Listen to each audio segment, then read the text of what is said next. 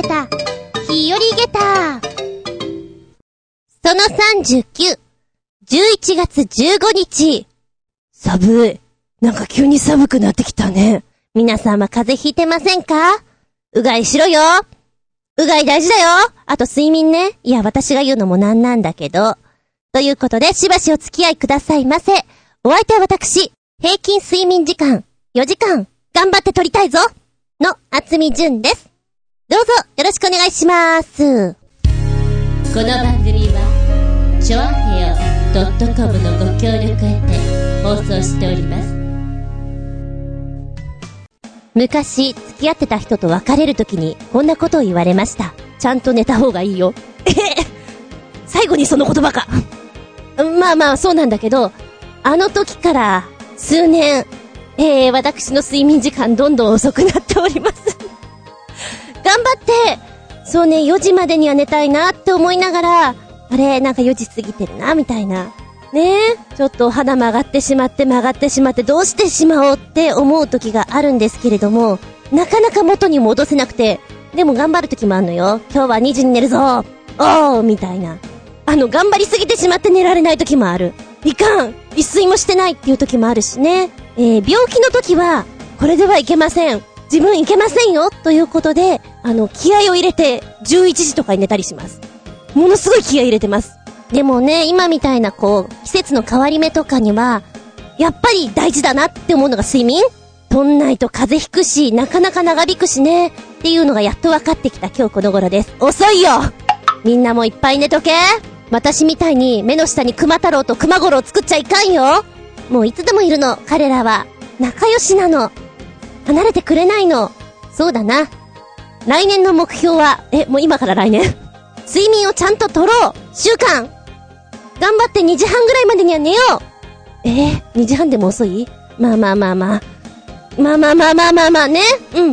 まあ、それはさておき、話はごろりと変わりまして、可愛いの作っちゃった。何を作ったか。ミニ下駄ストラップと、喧嘩札。可愛いの作りました。ちょっとね、まあ、小出しにお話ししてきますと、企画があって、で、私の案の中で下駄を使おうかなと思って、でも下駄ないな、買おうかな、でも買ってる時間がちょっとないなと思って、下駄探しをまずしたんですよ。まあ、ちょっと知り合いの男性とかにメールをガッと出して、下駄ないっすかねって、もうそりゃもう唐突にメールを送りつけてやりました。そしたらね、メグハンが持ってたんです。なので、今から下駄を借りに、私、厚み純、伺いますから、と言って、夜、本当に夜中にごめんなさいね。お邪魔しまして、お借りしまして。で、ちょっと別作業で使ったわけなんですよ。あ、こんな時に下駄とか持ってるといいよな、と思ってピコーン！あ、下駄ストラップとか持ってると可愛いかも。ということで、唐突に、下駄ストラップを作りたくなったんです。で、ミニ下駄。ストラップとかアクセサリーってなんかありそうな気がするじゃないですか。で、ネットで検索するとあんま出てこないのよね。でもなんかお土産のイメージないですか？わらじとか、草履とか下駄ってどうもの、履物は持ってるとすごく縁起がいいんですって。だからお土産とかにあるらしいんですけど、その割にはあんまり出てこないと。いや絶対あるはずだと思っていくつかピックアップしたんですね。なんかちょっと違うな、なんかね、あるにはあるんだけど、やたらとデコっちゃってるの。そんなキラキラいらないし、もっとシンプル。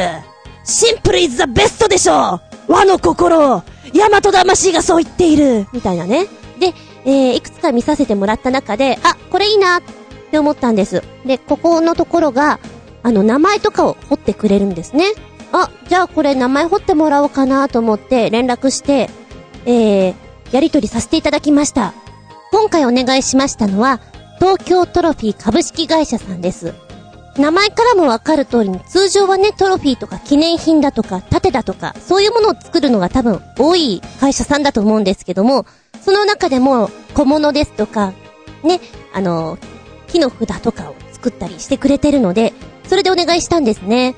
で、一応ね、記念品とか作ってらっしゃる会社だから一個売りとかってあんまりやってないかなと思ってご相談させていただいたら、心よく引き受けてくださいまして、しかもすごくね対応が早いんですよ。で私がふざけたこと言ってもね、なんかいい感じで対応してくれたのがとても助かりました。村上さんご迷惑をおかけしました。ありがとうございます。とても可愛らしいのを手にすることができました。もううっかり八兵衛のずんこはですね、喧嘩札っていうのを作ったんですけども、両面に文字を彫ってもらったんですね。大きさが6センチ 6.0×3.0×0.5 っていうのを、私が厚みね、この札のことを3センチあるのかと思って、喧嘩札って3センチあるんですか、そんな厚いとちょっと使いづらいですねみたいなメールを入れたんですよ。バカだね。そしたら、いやそれは横のサイズでみたいな。もう節穴だから私、なんかちゃんと見てなくて 0.5 って書いてある方が厚みだよねみたいな。きっと村上さん苦笑したんだろうななんて思いながら、でもだいたいこんな感じでっていうデザインをお渡ししたら本当にそのまんま送ってくれて、で私がよくブログの方にずんこっていう名前をつけて肉球をねつけたマークをつけてるんですけれども、これ iPhone でチャカチャカっと書いたやつなんですよ。で本当は肉球もまん丸くしたかったんですけど、こう iPhone でやるとねうまくまん丸くならなくて、もいいやこれでと思ってそれを使ってるんですね、ネットの方では。で村上さんが本当に律儀にこの肉球をちょっとうにょっていう肉球をそのままつけてくれて、これでいいですかねっていうメッセージくれたんです。でできたら申し訳ないです、私ができなかっただけなんですけど肉球をまん丸くすることできますかっていうこだわりを言ったら、あそうですか、じゃあサービスでっていうことでやっていただきました。本日届きました。すごく可愛くて、これ何に使うかっていうと、これからお出かけした時とかちょいちょいと物と一緒に撮ったりしたいななんて思っております。皆さんもね、なんか記念品作ったり、ゴルフやってる人、それから入学式、卒業式、なんかみんなでチームで作りたいなっていう人は、もしよかったらどうぞ。すごく可愛いもの作ってくれます。しかもね、大体のイメージが出来上がっててデザイン画ができてればお安くできますので、見てみてください。東京トロフィー株式会社さん、私の方のブログにもリンク貼っときます。電話番号が 03-3931-8084 03-3931-8084 です。どこで下駄を使うのか、それは小出しにお話ししてきます。世界の言葉でありがとう。本日お届けしますのはスロベニア語。スロベニア語でありがとうはバラバラです。今回も音声を見つけることができなかったんですけども、表記ではフバーラもしくはホバーラって書いてあるから、その間の音なんじゃないかと思います。これがスロベニア語でありがとうということだそうです。通称スロベニアは中央の共和制国家、首都はリュブリャナ。いずれな、1991年にユーゴスラビアから独立しました。西にイタリア、南と東にクロアチア、北東にハンガリー、北にオーストリアと接する、西南アドリア海に面しております。なんとなくイメージつくかな。イタリアの長靴があってよ、その太ももの方の感じかな、端っこの方ですよ、右の方。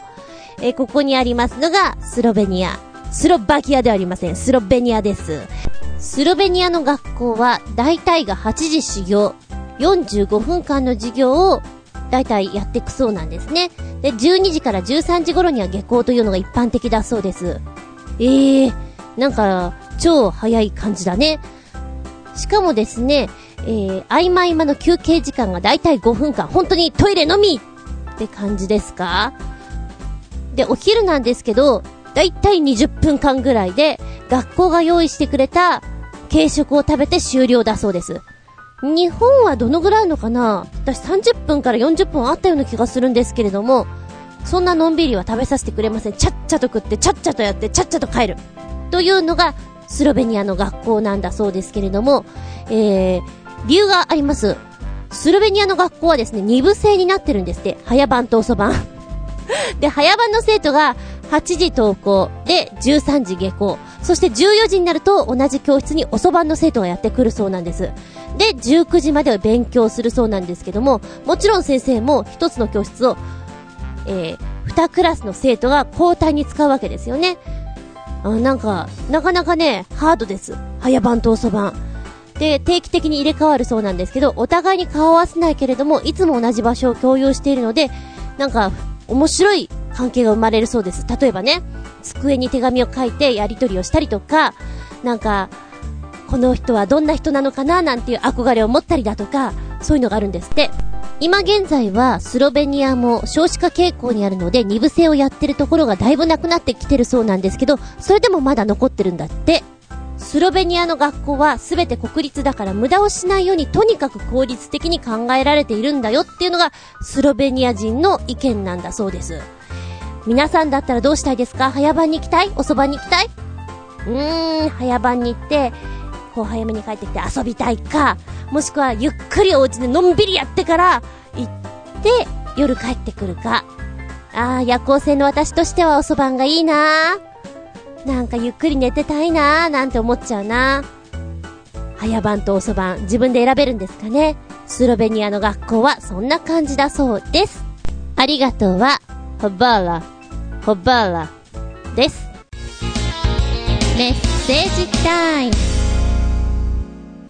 コージアットワークさんのメッセージ。お邪魔します。いらっしゃいませ。医療用のヒルは実在します。切断した指を縫い付けた時など、血管に血がうまく流れない時などに吸血ポンプの役割をさせるのに使うそうです。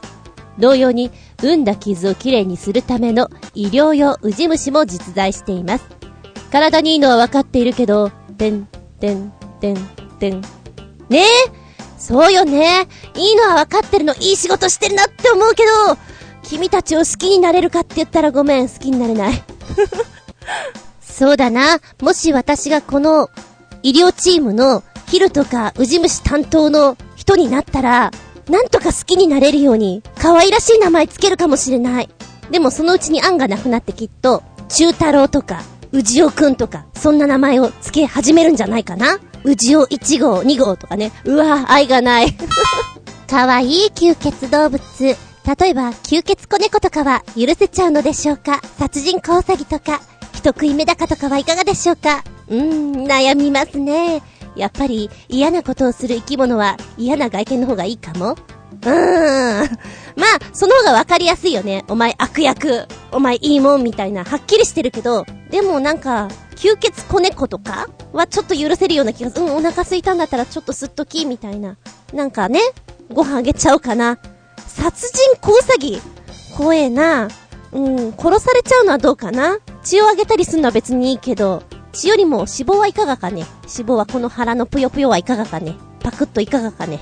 人食いメダカとかになるとあれね、ちょっとほらアマゾン川にいる奴らに近寄ってくような感じ。きっと歯もガチガチしていて可愛らしい見た目から遠のいちゃうんじゃないかなと思って。でもメダカってよく見るとちょっとブッキーじゃない？なんか透けててうちもよく飼ってたけど、なんかよーく見ると君たちブッキーみたいなね。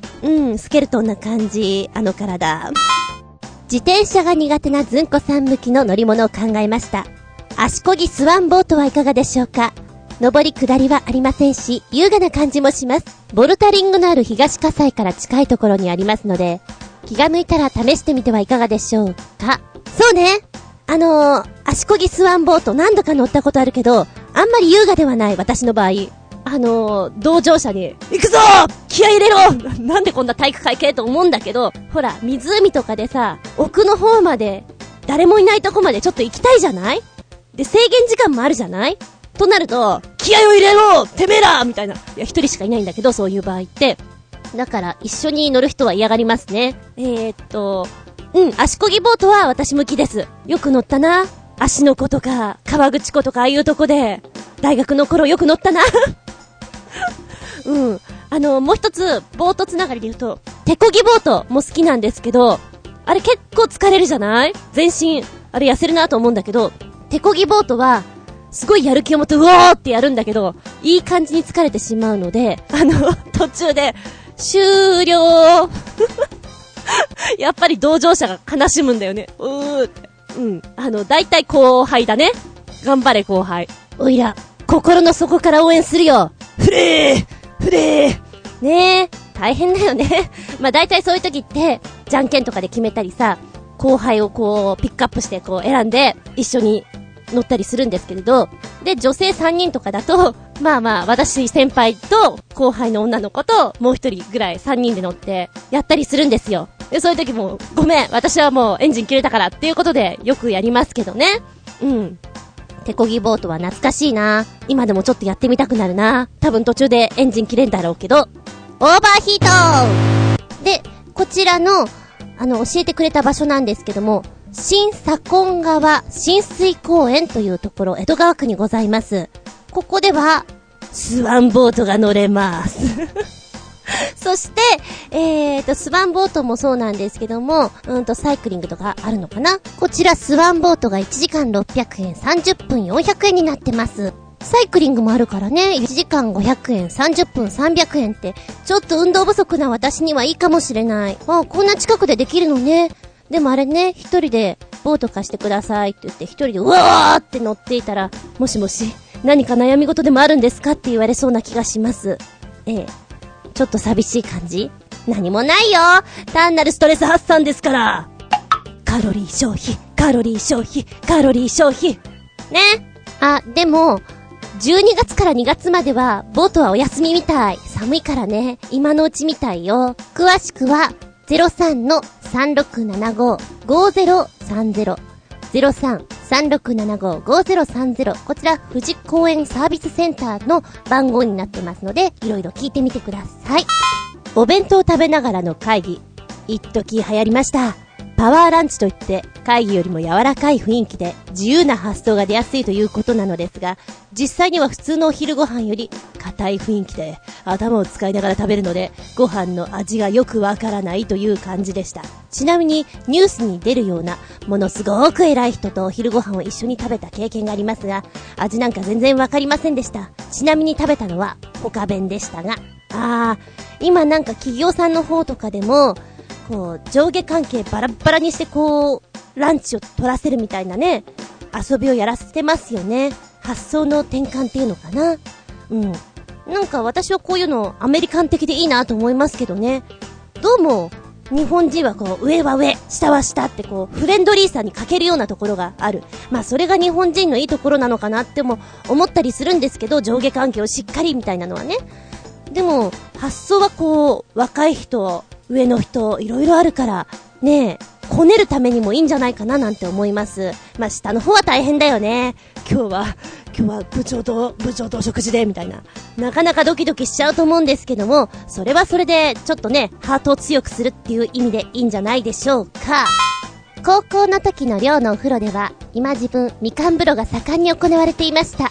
何しろ寮の周りがみかん畑だらけだったので、出荷できないみかんを農家の人がいっぱいくれるのです。食べきれる量ではないため、少し傷み始めたみかんは2つに割ってお風呂に投入。先頭並みに大きな湯船にお湯が見えないぐらいみかんが浮かんでいました。おかげで学生は全員ツヤツヤ肌で柑橘系の匂い、むっちゃ爽やかな高校生集団になっていました。そうそう、瀬戸内の民宿で同じような感じのレモン風呂にも入ったことありますが、やはり無駄にツヤツヤになってしまいました。なんだとこれは悔しい。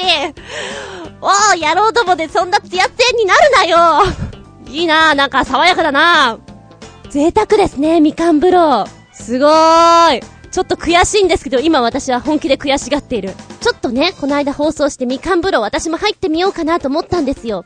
ただいかんせん一人だし、みかんの消費をそんなにしなくてね、お店に行ってもそんな買っても食べられないの分かってるから、じゃあとりあえず2個だけ買って食べよう。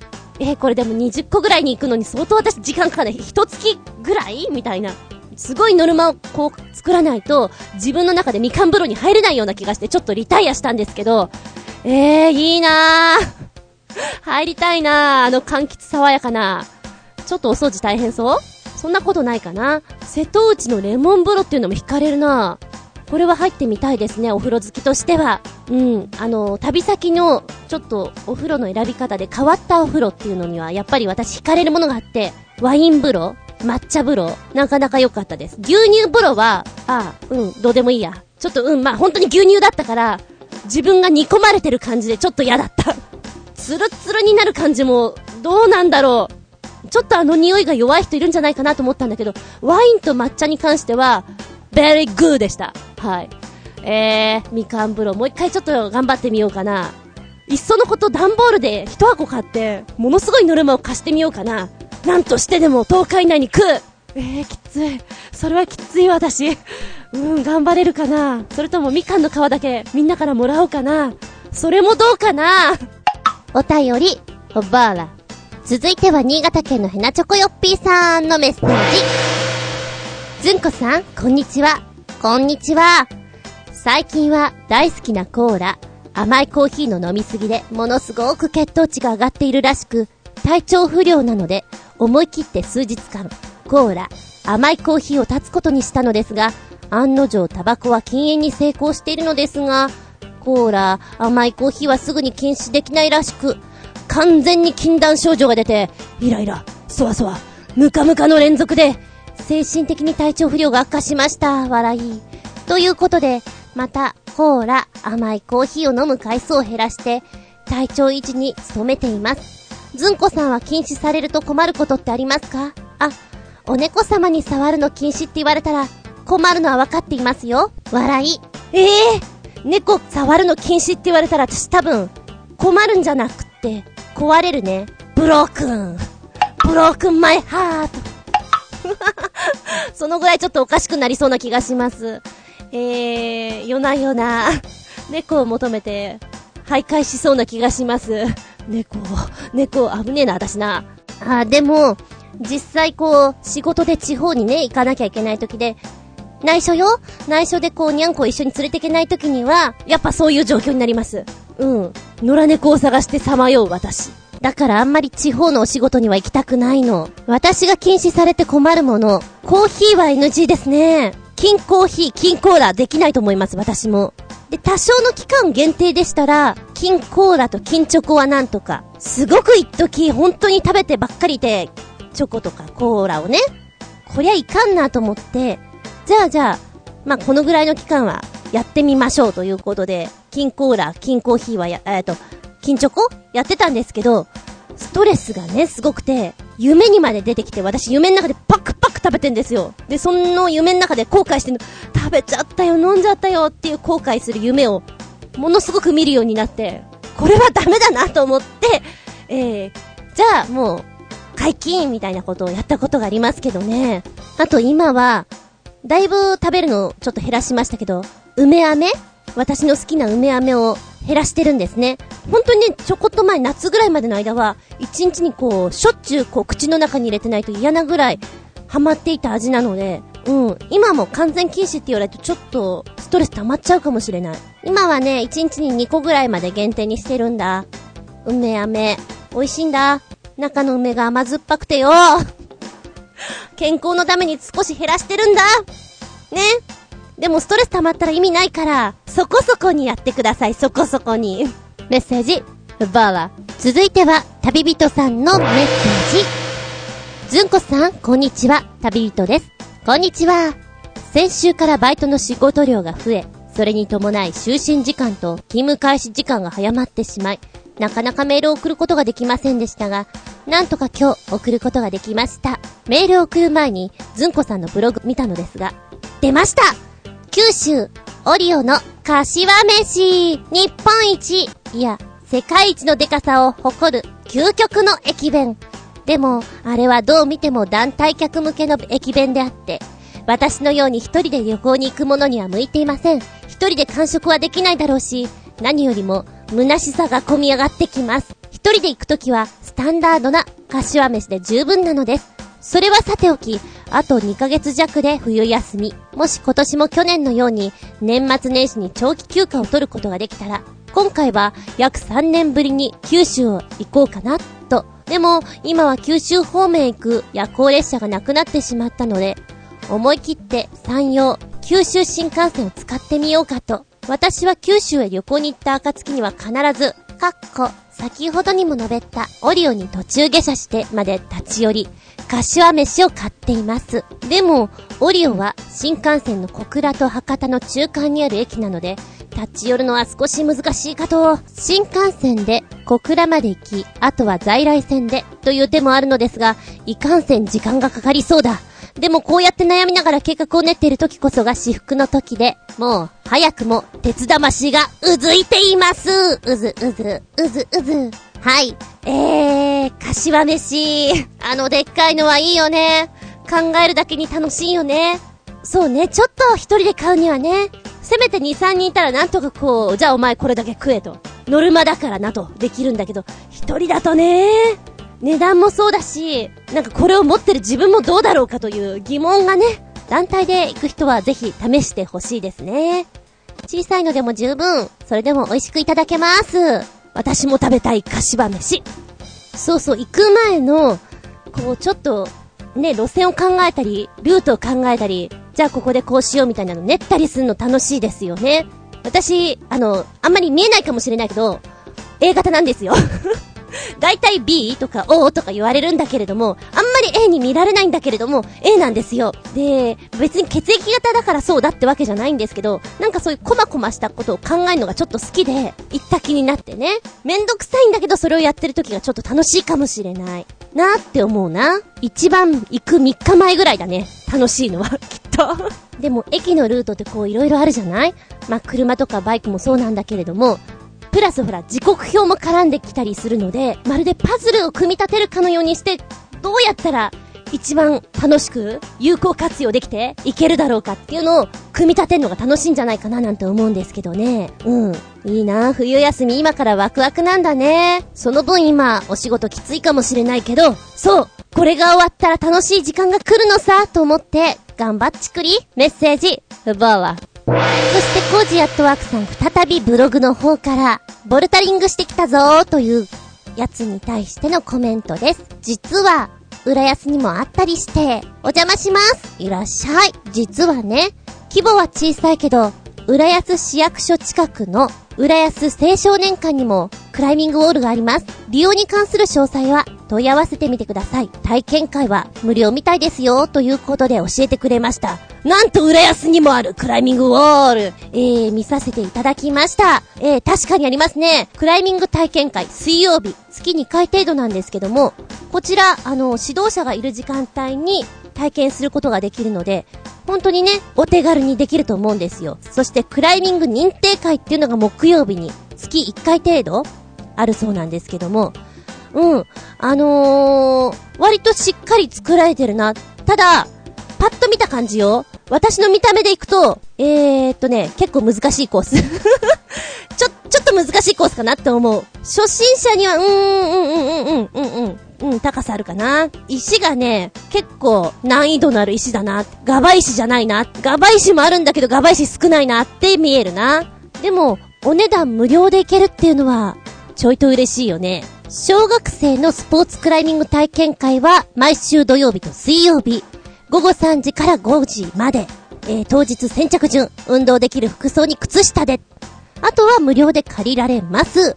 そして中学生以上は水曜日午後5時から8時まで先着順です。服装は同じような感じで行ってください。詳しくはこちらまで、浦安市青少年館 047-700-6203 047-700-6203 です。水曜日かー。水曜日はずんこ先生やってるんだよなー。アメンボ赤いなってやってるんだよなー行きたいなー。無料だもんね。畜生羨ましいなー。水曜日休みの人、ぜひ行ってみるといいんじゃないですか。そう、イタジェラの5年3組井上よしおんくん、水曜日暇なら行っときなー。近いだろ。でも上手くなったら悔しいから行くなどんだけ天の弱だいいね。でもね、水曜日お休みの時があったら行ってみたいと思います。コージやトワクさんもこういうの好きそうだよね。どうだい、君もアドベンチャー部に、いや冒険部に一緒に来ないかい。楽しいぞ。うふ、うん、まあたまに無茶ぶりさせるけどね。大丈夫大丈夫、冒険部は怖くないよ。楽しいよ、多分ね、きっとね。ブログへのコメントふばら。さあ、びっくりたまげた日和げた、皆さんのメッセージコメントお待ちしておりますよ。お便りの方はチョアヘオのホームページ、お手入れフォームから飛んでいただきますか、パーソナリティブログの方にコメントを残していただく、はたまたずんこの独り言、こちらのブログの方にコメントを残していただくか、メールフォームでぽよよんと送っていただく、直接メールアドレスの方で画像などを送っていただいても構いません。アドレスの方は全部小文字です。 geta_zun@yahoo.co.jp geta_zun@yahoo.co.jp ゲタズン、ゲタズン、覚えた？メッセージ待ってますよー。ふばら、ただいまよりずんこ先生のレッスンを開始いたします。ずんこ先生の本作り。10月になってからクラス替えがありました。そして新しいクールは3月までということなんですけれども、今7クラス持っております。そのうちちょっと変わったクラスになってしまったなと思っているのが月曜日19時からの回なんですけども、上は中3、下は小学校1年生。なんだこの幅の広さは何をやれというのだ。ちょっとむしろ面白くなってしまってるんですけれども、今中学生には親子喧嘩と兄弟喧嘩のセリフを、で高学年と低学年の子には兄弟喧嘩を2パターン渡してます。今日読もうかなと思ってるのは、その小学校1年生と、3、4年生ぐらいの間でやろうかなと思ってる、やってるんですけど今現在の作品になります。タイトルは、ねえお兄ちゃん、お兄ちゃんがお部屋で本を読んでいます。弟入ってくるよーいスタート。ねえお兄ちゃん、ああ、公園連れてって。ねえお兄ちゃん、もううるさいな、連れてってよ。一人で行ってこいよ。一人じゃつまんないんだもん。ねえでは、じゃあ100万秒数えたらいいよ。本当に？1、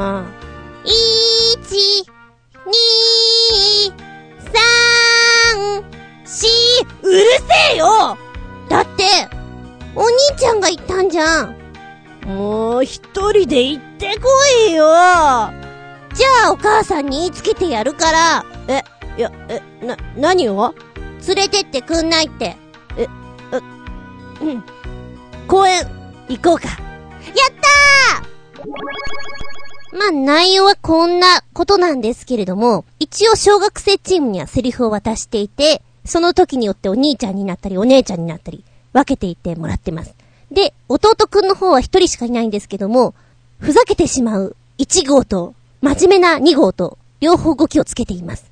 だからそれに合わせてお兄ちゃんお姉ちゃんも動いてねっていう、狙いとしては相手を見て、そして動きなさいよということなんですけどね。で中学生に至りましてはセリフを渡さずに、あなた方は大きいからこの芝居を見て口伝えで掴みなさいよと。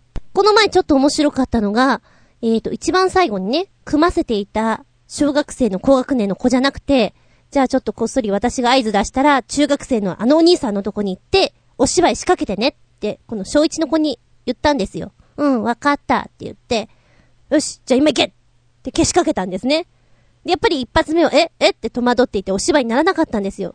でそのお隣にいた中学3年生の男の子に、じゃ次にお隣に行ってって言ってお芝居けしかけたんですね。そしたら戸惑いながらも一応お芝居してくれて、じゃあいいよ、1000回そこで回ったら公園連れてってやるよとか言って、いい切り返しをしてね。でこの小学校1年生の子も、じゃあ1000回回る、1、2ってぐるぐる回り出しちゃって、なんかこの兄弟はこれで面白いなって、ちょっとアイディア使ってくれてるじゃんっていうのがね、見てて面白かったです。今私は月曜日のこの2コマ目が結構やりがいがあって、上と下の差が激しいんですけど、見ていて微笑ましいお芝居が出来上がってるななんて思っております。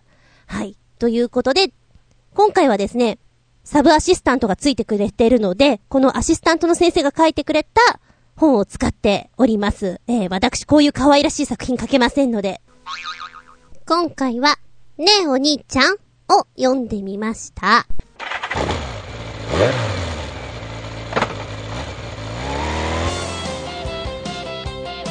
バイク振動中物語その37の続き。ほったらかし温泉を終えて、さあどこに行こう、やっぱりほうとう食べに行こうかななんて思いながら、ふらふらとふらふらと勝沼近辺を動いておりました。そしてはたと見ると、ぶどうの丘こちらにという看板が、ぶどうの丘って聞いたことあるぞと、でも何があるのかよくわからないけど、とりあえず丘なのだろうと予想しまして、バイクを止めて中に入ります。若干私朦朧としていた。なんでか、眠いからだ。また眠いのか、私は。そうだ、眠いのだ。結構車が止まってるんです、このぶどうの丘近辺。よく見ると、ぶどう狩りをしてる家族連れですとかカップルさんがあちらこちらといまして、そして、ぶどうの丘の中に入っていくんですね。何あるんだろうな、丘があってみんなそこでお弁当でも食べてんだろうかと勝手に想像しながら中に入ります。中はですね、美術館もあったな。で、噴水とかもありまして、奥の方に行くとバーベキューができるようなコーナーもあります。またセンターにはワイナリーがありまして、こちらの地下では、ここで作ったワインを試飲できるというコーナーもあるようですね。1100円で専用の容器を購入して試飲できるということなんですね。ワイン好きにはたまらないでしょう。私のようにバイクもしくは車で行かれてる方は残念でした。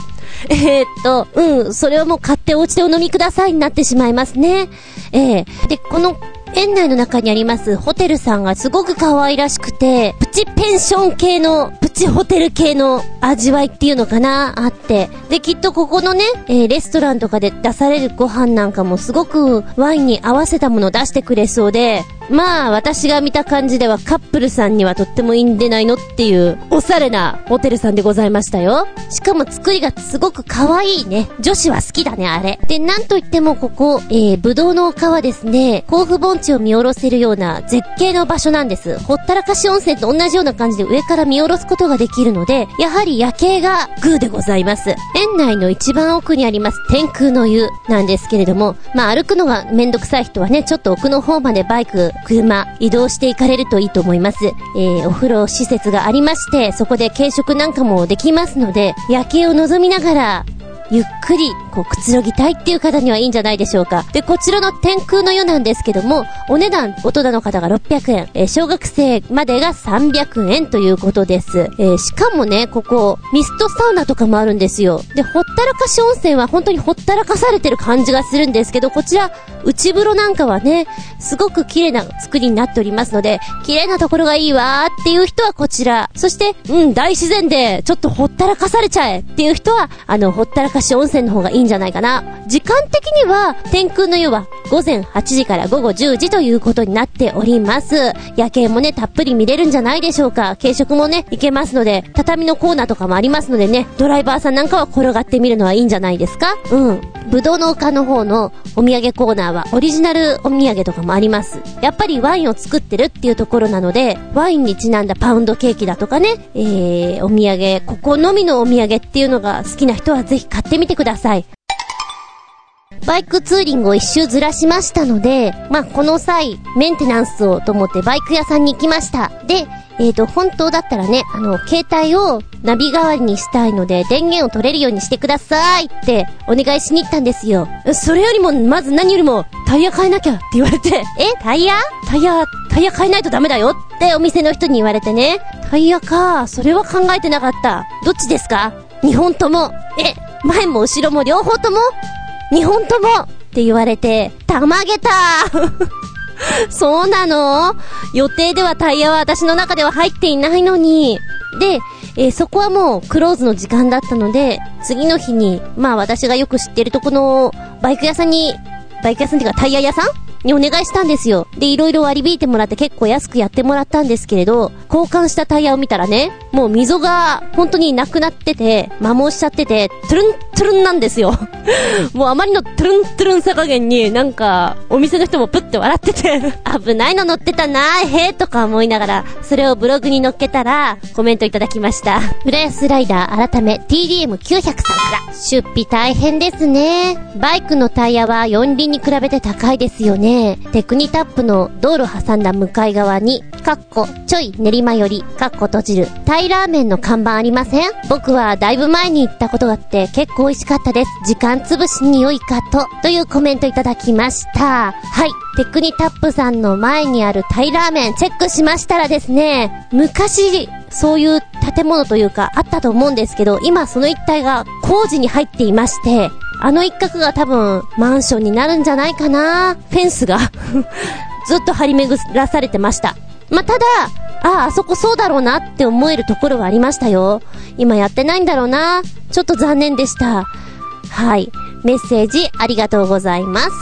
そして私のこのトゥルントゥルンのタイヤの画像を載っけた時にコメントいただきました。こちらもお久しぶりです。みゆママさん、怖い、事故らなかったのが奇跡に近いね。そのタイヤの溝は考えただけで怖いわ。ちなみに私も先月タイヤ交換した。12万円かっこ泣き。バイクはタイヤ代も安くて羨ましいわ。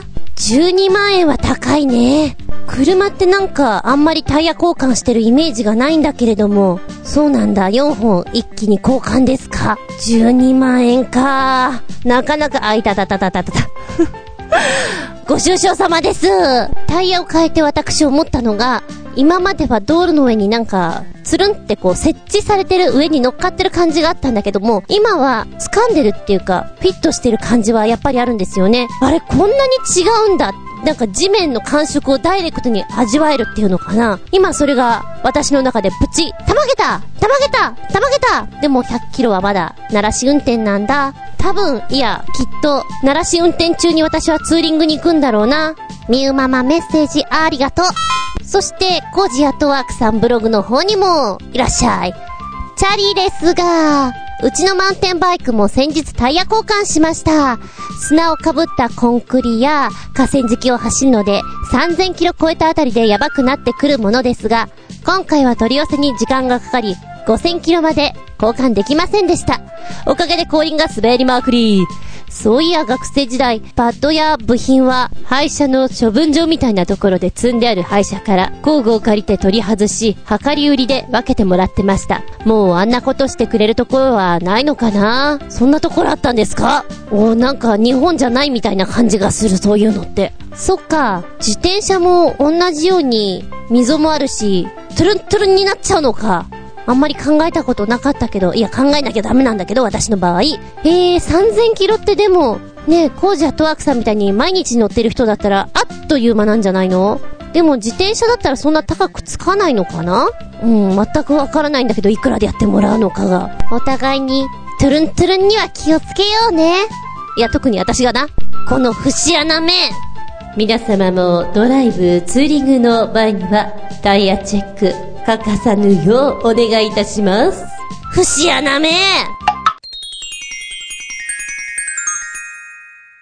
シシピンアウトタイム。本日のテーマは香りでございます。香りぐんぐんかぐわしい。好きな香り、苦手な香り、いろいろあらな。誰もが好きなんじゃないかなと思うのが日本人の匂いなんじゃないかなって思う。今はね、少し少なくなりました。畳の香り、いぐさのちょっとあわおっとしたあの香りはいいんじゃないかな。今一人暮らしをしてから畳の部屋というのを私感じてないので、畳、障子いいなーと思いますね。あの空間の香りはね、旅先とかでおーって思いますもん。自然の香りもいいよね。海の香り、磯の香りっていうのかな。あと山、草、雨の香り、都会の香りなんていうのもありますよね。でも都会はどっちかっていうと無機質的な香りなんであんまりいいとは言えませんけれども、やっぱ自然の香り、雨の香りとかは好きだなと思いますね。で、この間浦安近辺をちょっと走っていて、浦安ってちょっとやっぱり磯の香りしますよね。東京湾ってしないですよね。お台場とか晴海とかもあんまりしないですよね。で、すごく磯の香りが強いなと思うのが熱海。熱海はなんかね、子供の頃好きだったからよく行っていたんですけれども、ザ・磯の香りっていうイメージです。結構苦手な人が多いみたいなんだけども、硫黄の香り、小学校の頃に修学旅行とか行きますよね。あの時に卵の腐った匂いでこんなの臭くて入れないって言ってる子はいっぱいいたんですけど、ごめん、私全然大丈夫だった。あと塩素の香り、臭い、塩素臭い、全然大丈夫。むしろこの綺麗な感じがして OK です。本屋さんとか図書館とかの匂いも独特だよね。書庫独特の匂い、インクの香りっていうのかな。図書館の香りの方が好きです。あと書庫っていう本当になんか倉庫みたいな香りも実はちょっと好き。なんかこもった感じがねで、まあそういう匂いもあるし、自然的じゃなくても作られた匂いも結構好きなのがありまして、ファブリーズのね、お日様の香り、お日様の香りかなあれ黄色いやつで、柔軟剤も同じようなのがあるんですね。あれが楽屋ですごく流行った時があって、めちゃくちゃいい匂いがすると。で、私ね、本当にあんまり物とか覚えないっていうか適当に覚えちゃう方なので、一時も合ってないでそれだと思ってお店に行くことがあるんですよ。なんて言ってたのかな、お天道さんの香りとかそんなこと言ってたのかな。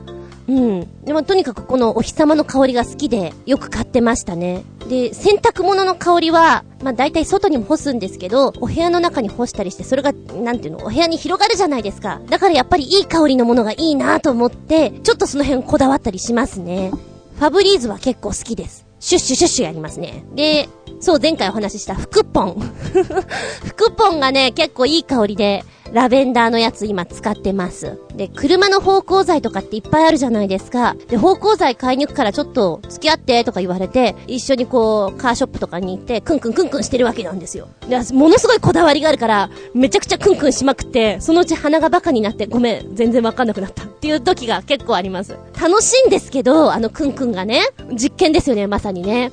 で、実験といえば、まあどのぐらい前、結構前だな、某有名なそういうシャンプーとか作っちゃってるところでお仕事していた時にですね、なんか本当にいっぱいクンクンしすぎてしまって、それこそわからなくなって、なんかここで仕事を一生してる人すごいなって思った。もうなんかそこに8時間とかいるわけなんですけど、もう午前中だけで私の鼻はもう一色の匂いしか嗅ぎ分けられませんと。で、外に出てもなんかずっとこの匂いが自分にくっついてるような気がして、もうダメですってなったことがあったな。で、まあね、よくモニターさんとかあるじゃないですか。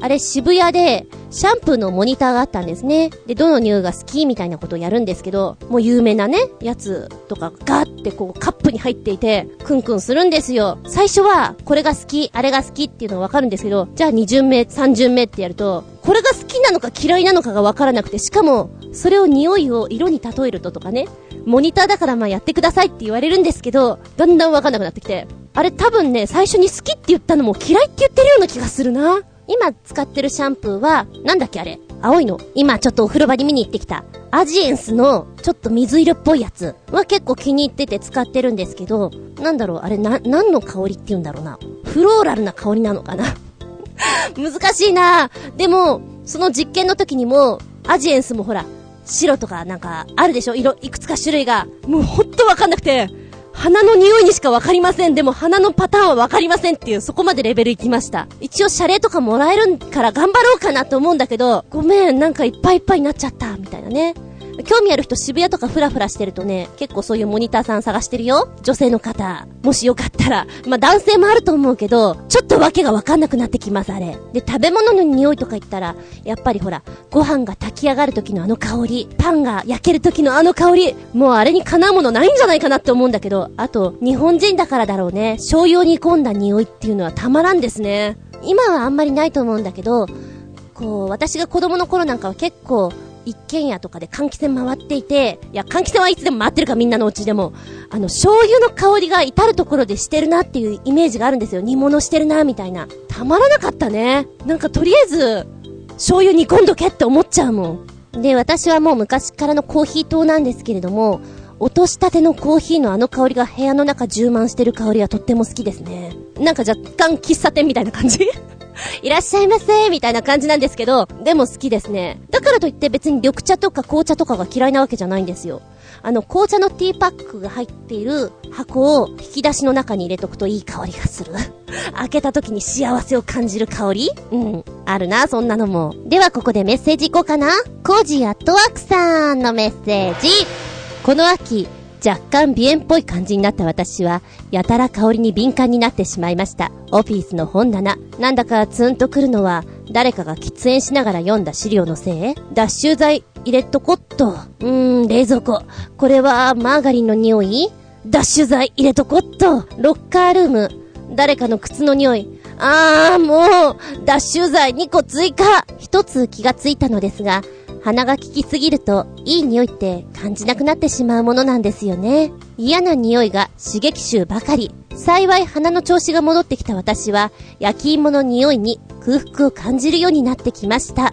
鼻が敏感な人って大変そう。できたら鼻は敏感じゃない方がいいのかも。だって電車に乗ったりエレベーターに乗ったりこう密閉されちゃうと結構苦しいんでしょ。まあ男性なんかは身長がある分少し上の方の空気を吸えるから違うのかもしれないけどね。おいら思うに霊感はないに越したことがない。そして鼻もそう。あんまり鍵分けられない方がいいとちょっと思う。自分この匂いが NG です。昔ヘビースモーカーだった私が言うのもなんですが、タバコを吸った人の喫煙直後の口の匂いはどうにもたまりません。タバコを吸っていた頃は周囲にこんな匂いをさせていたんですね。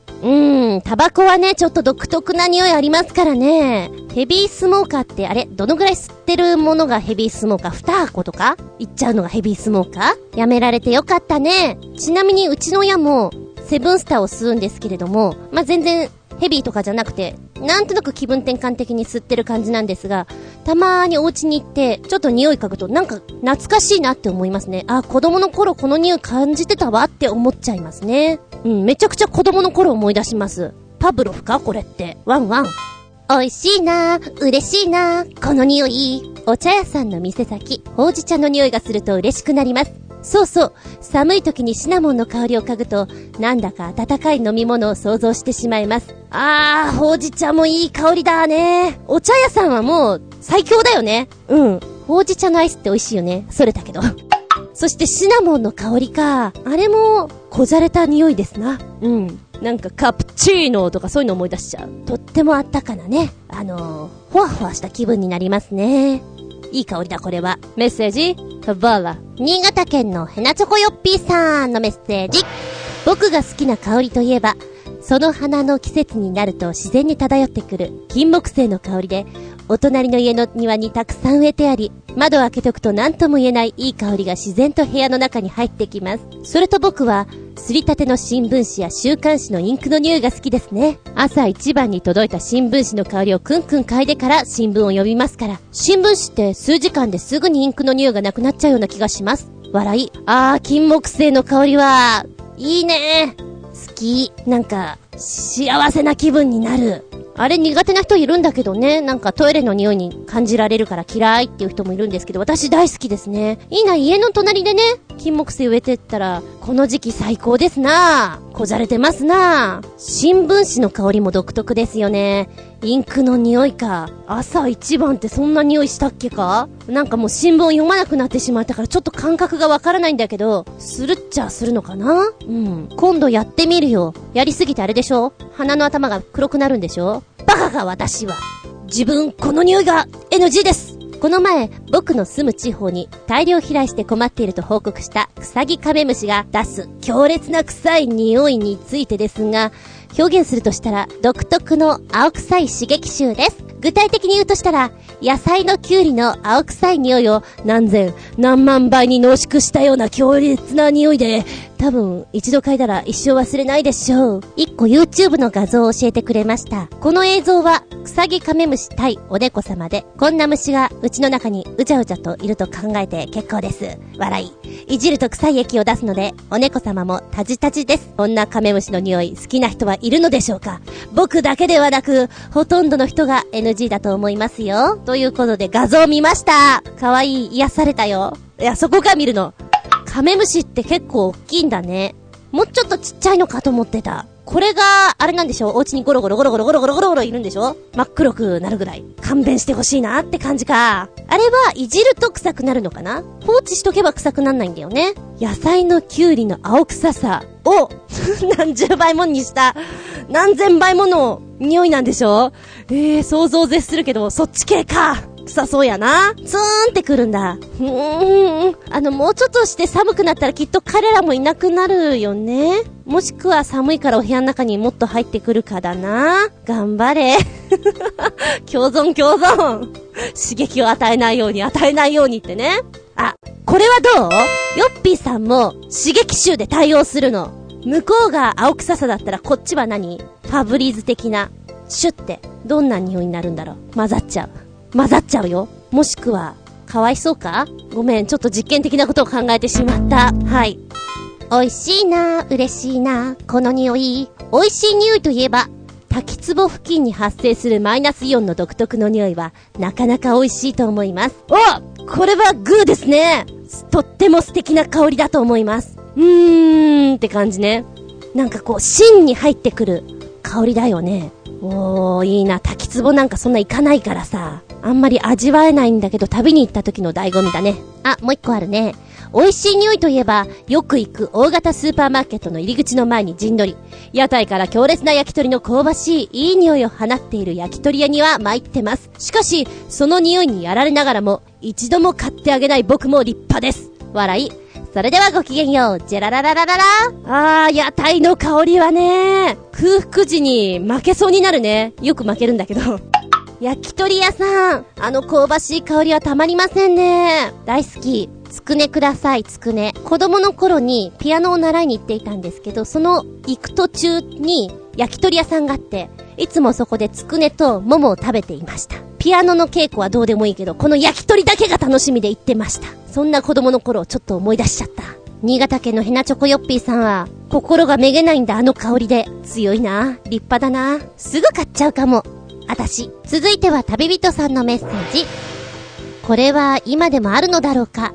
私が小学生の時に、チョコレートやらフルーツやら、挙句の果てにカレーライスの香りのする消しゴムがありました。これはある意味麻薬並みにやばい代物だ。授業そっちのけで香り付き消しゴムの匂い嗅ぎに没頭してしまうからだ。一応言っておきますが、いくら美味しそうな香りだからってその消しゴムを食べるようなことは一切してません。舐めたことはありますが、おー、あったあったね、いい香りのするやつ。あれなんであんなに美味しそうなんだろうね。ちなみに私の友人は食べてましたよ。もぐもぐって食べちゃいかん、出せ吐きたまえ。あれはね、ちっちゃい子は特に食べちゃうんじゃないの。カレーライスの香りって初めて聞いた。チョコとかおやつの香りは結構あったけどね。へー、カレーライスね。なんか消しゴムでもさ、やっぱいろいろあったでしょ。これは授業で消すときに使う本当の消しゴム、これは遊び用の消しゴム、これは匂いを嗅ぐ消しゴム、これは伸ばして遊ぶ消しゴムとか、ちょっと消しゴムでもさ、いくつも持ってなかった？私は持ってたなんか授業中何やってんだろうねって感じだけど、あったな。うん。で、授業で使うやつは普通の物消し、普通にシンプルで匂いのしないやつを使ってましたけど、持ってた匂い付きのやつ、お花のやつとか、うん、懐かしい。今もあるのかな。凝ったのいっぱいあったよね。当時は舐めたくなるのもよくわかる。でも舐めちゃいかんよ。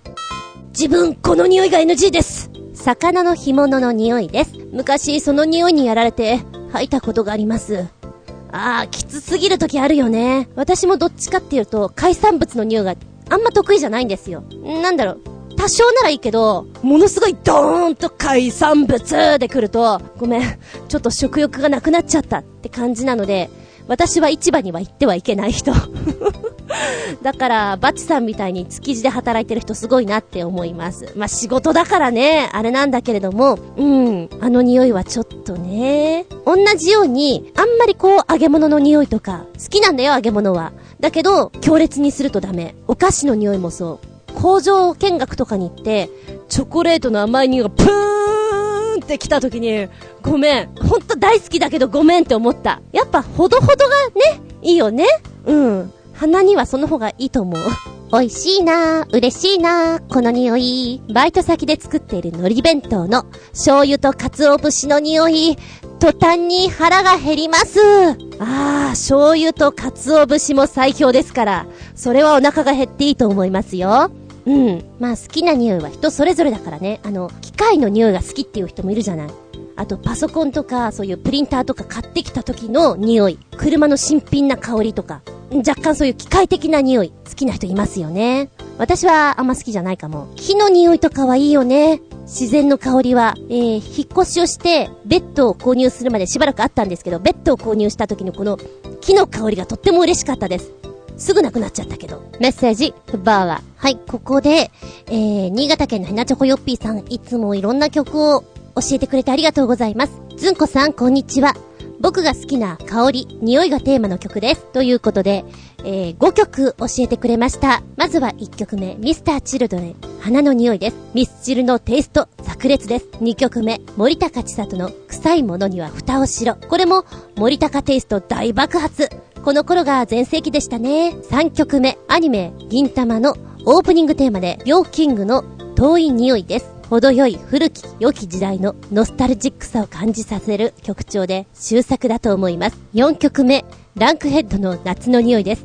確かに青春期の田舎の夏の匂いを感じさせる曲です。5曲目松浦彩の奇跡の香りダンスです。ノリノリの面白い曲ですというメッセージです。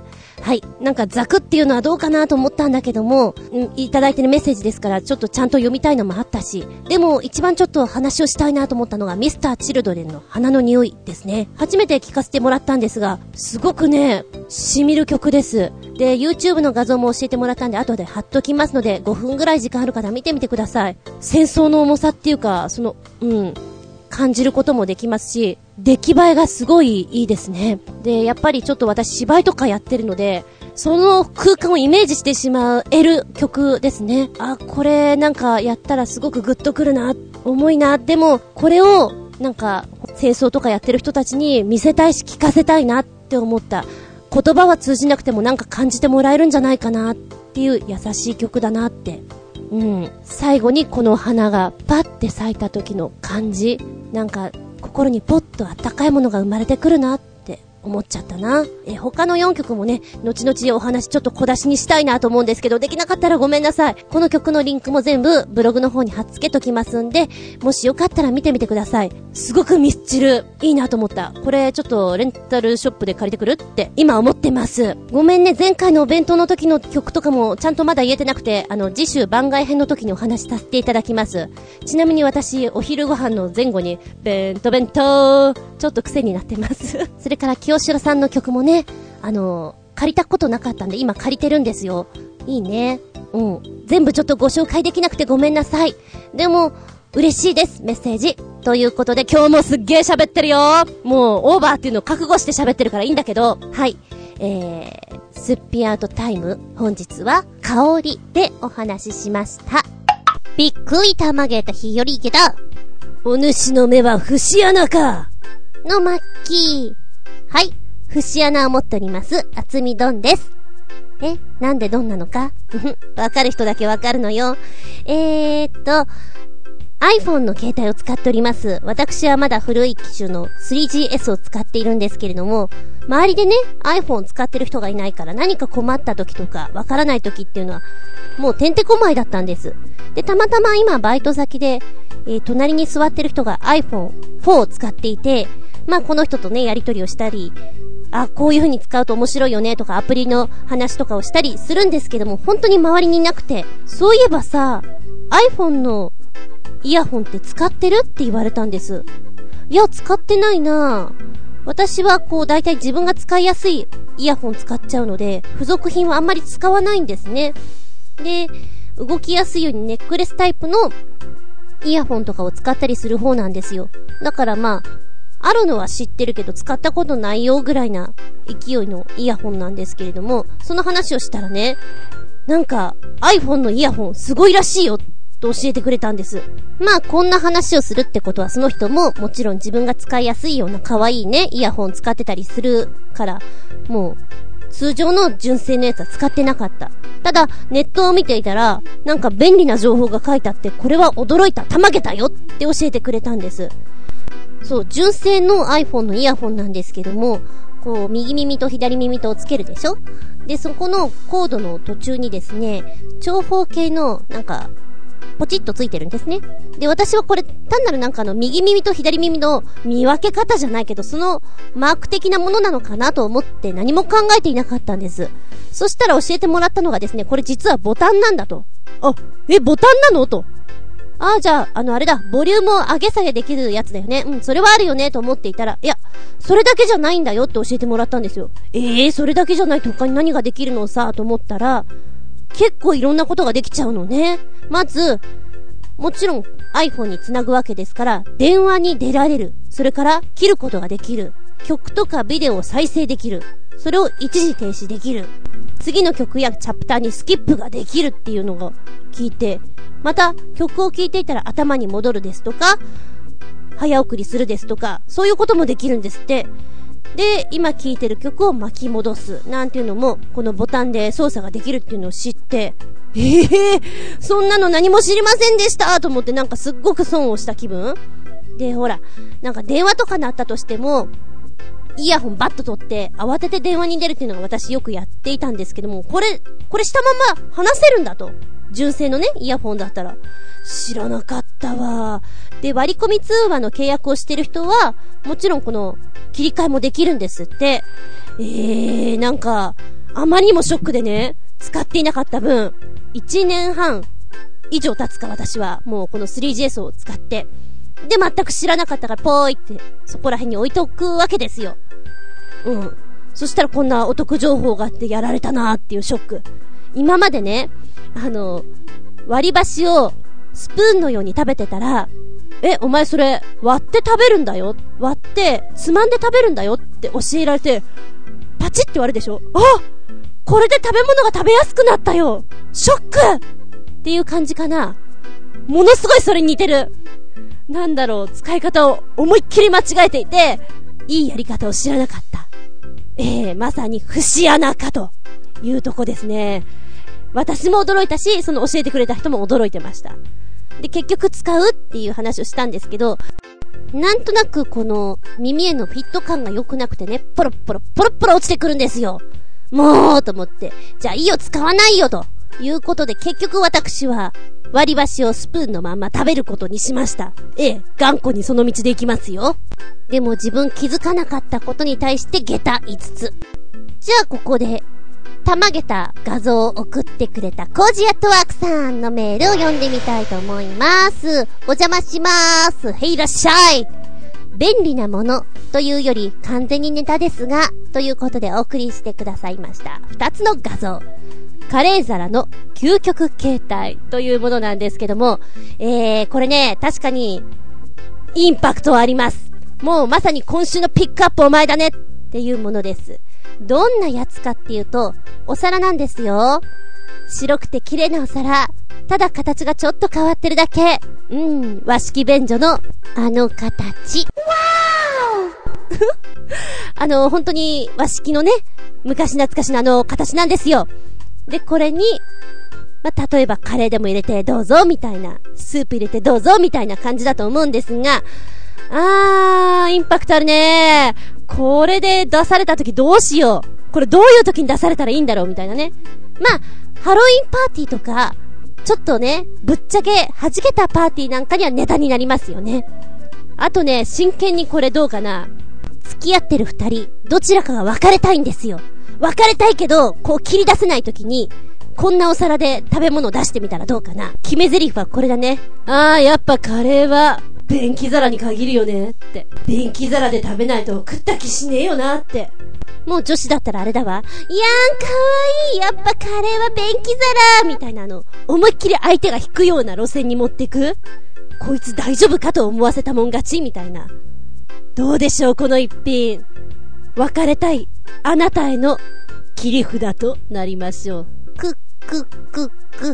これはびっくりたまげた下駄5つ。そしてこれをきっと買う人がいるんだろうね。だからこうやって商品化されるんだろうね。買っちゃったあなた、すごいな。笑い転げた下駄5つ。でも自分欲しくないし面白いお皿でございますよ。もしよかったらどうぞ。もう一個メッセージがあるんだな。コージアットワークさんのメッセ。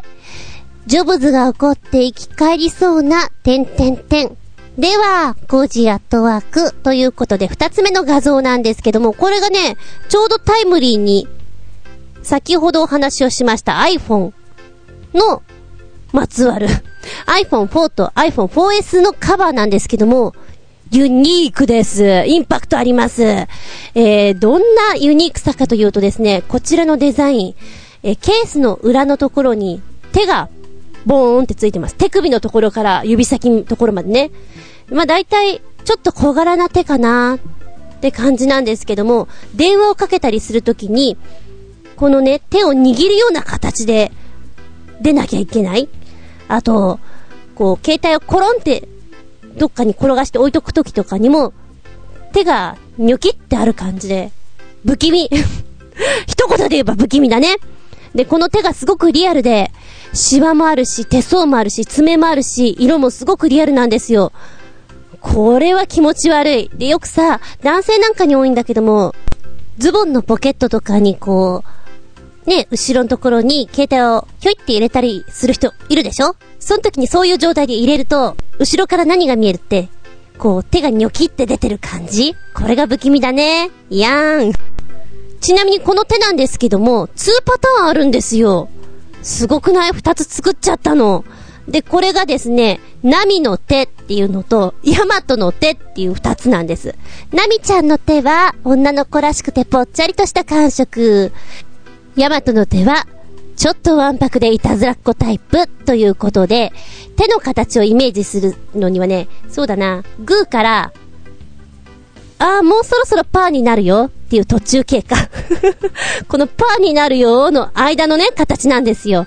だから手を握ったりするのにはちょうどいいスタイルっていうのかなになっておりまして、お部屋のインテリアとして例えばペンを刺したり、なんでしょうか、指輪を刺したりっていうか飾ったり、まあするのも OK だし、なくし物をしやすい人、はーい私ですみたいな人は腕時計を絡ませたりするといいんじゃないかということで、それを立てとくとね、かなりの高インパクトです。玄関に置いてください。あなたの趣味はってちょっと疑っちゃいますけど、まあ面白いっちゃ面白いのでね。で、こちらお値段なんですけど、いくらだと思いますか？これね、ちょっと見てびっくりだよ。たまげたよ。お値段はなんと5,000円でお願いします。まあ安い、まあ高い、どっち？私としてはちょっと高いんじゃないのって思っちゃうんだけどね。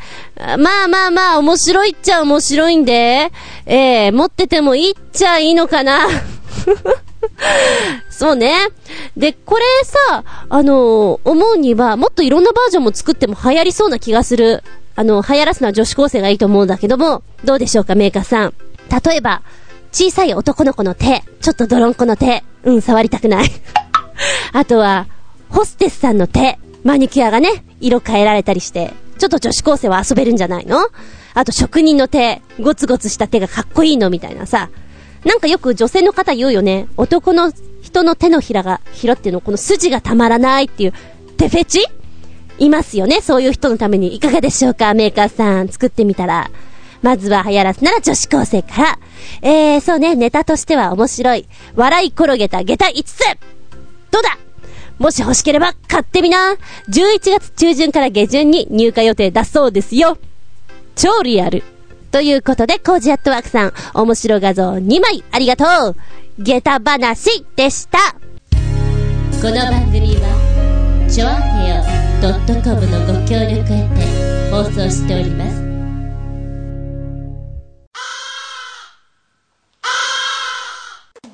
さあ終わりになってきました。今日もお付き合いありがとうございます。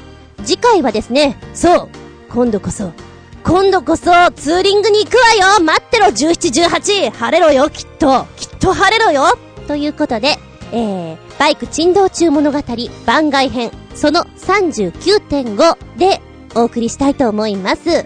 それが多分そうね、戻ってきてからだから11月20日頃に放送できればなと思っております。なんかちょっと遅れちゃうなとかあったらブログの方にポチッと上げておきますんで、なんかあったんだなと思っていただけたらと思います。そして本編その40は11月29日放送予定です。テーマはカレーライスということで、また私放送中にお腹が空くんだろうなと思いながら、その空腹感に耐えながら放送していきたいと思います。いつも食べ物やるとバカだな私って思うんだ。なんで食べ物選んじゃったのかなって、お腹グーグーなっちゃってね、とりあえずグツグツカレー作っとくかって思っちゃうんだけども、はい、皆さんのこだわりカレーありますよね。黄色いカレー、スープみたいなカレー、カレーっていうよりはカリーが好きなんだよね。タイカレー、いろいろあるさ。そのいろいろをぜひお送りください。カレーライスと言ってんだけども、ナンが美味しいお店とかでも全然構いませんからね。ナンうまいよね。あれね、もっちもちでうまいよね。はい。カレーに関するお話です。あと小1時間したら、浦安に行こうかななんて思っております。ちょっと私のバイク見かけるかもしれませんよ。声優なんかうろついちゃうかもしれませんよ。ふふ。では次回は11月20日頃。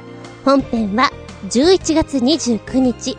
日付が変わるその頃に、お相手は私、白茶の獣が3匹。ずっとさっきから窓を見て泣いております。お声が聞こえるでしょうか。厚見純でした。見舞い、聞く舞い、話す舞い、純子の話も、もうおしまい。皆の衆、さらばじゃ。ドロン。窓になんかいるのかね。お友達かね。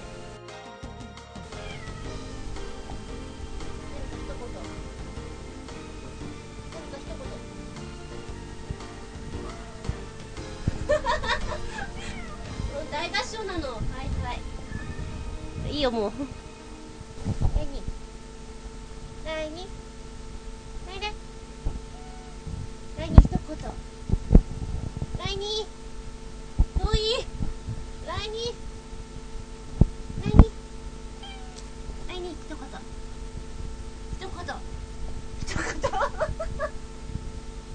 んごめんごめん、もうやらないよ。